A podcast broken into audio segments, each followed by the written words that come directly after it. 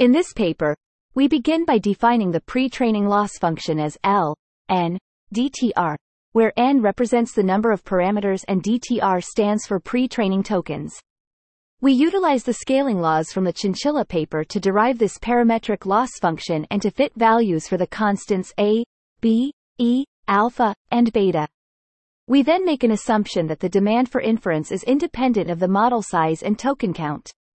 This implies that models of the same quality but with different parameter counts will receive the same number of requests. Our objective is to minimize the sum of training and inference flops, with the constraint of pre-training loss. We use the standard approximation of flops for transformer models with n parameters, 6n per training token and 2n per inference token. Due to the complexity of determining the optimal parameters and pre-training tokens analytically, we resort to computational methods. We use the Newton root finding method to solve for n and DTR, which allows us to determine the optimal parameter, token counts. We then modify our objective to estimate the real-world cost of inference by taking into account hardware utilization.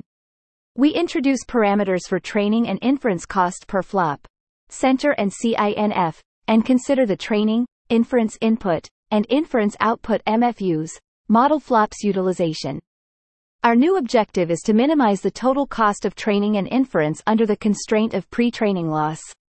We use the approximations for flops for transformer models and account for heterogeneous hardware utilization and costs. In our analysis, we compare our inference-adjusted models' flop counts, parameters, and pre-training tokens to chinchilla-style models across different loss values and inference demands. We illustrate the trade-off between flops and cost, providing specific examples of cost reductions and optimizations achieved by our approach.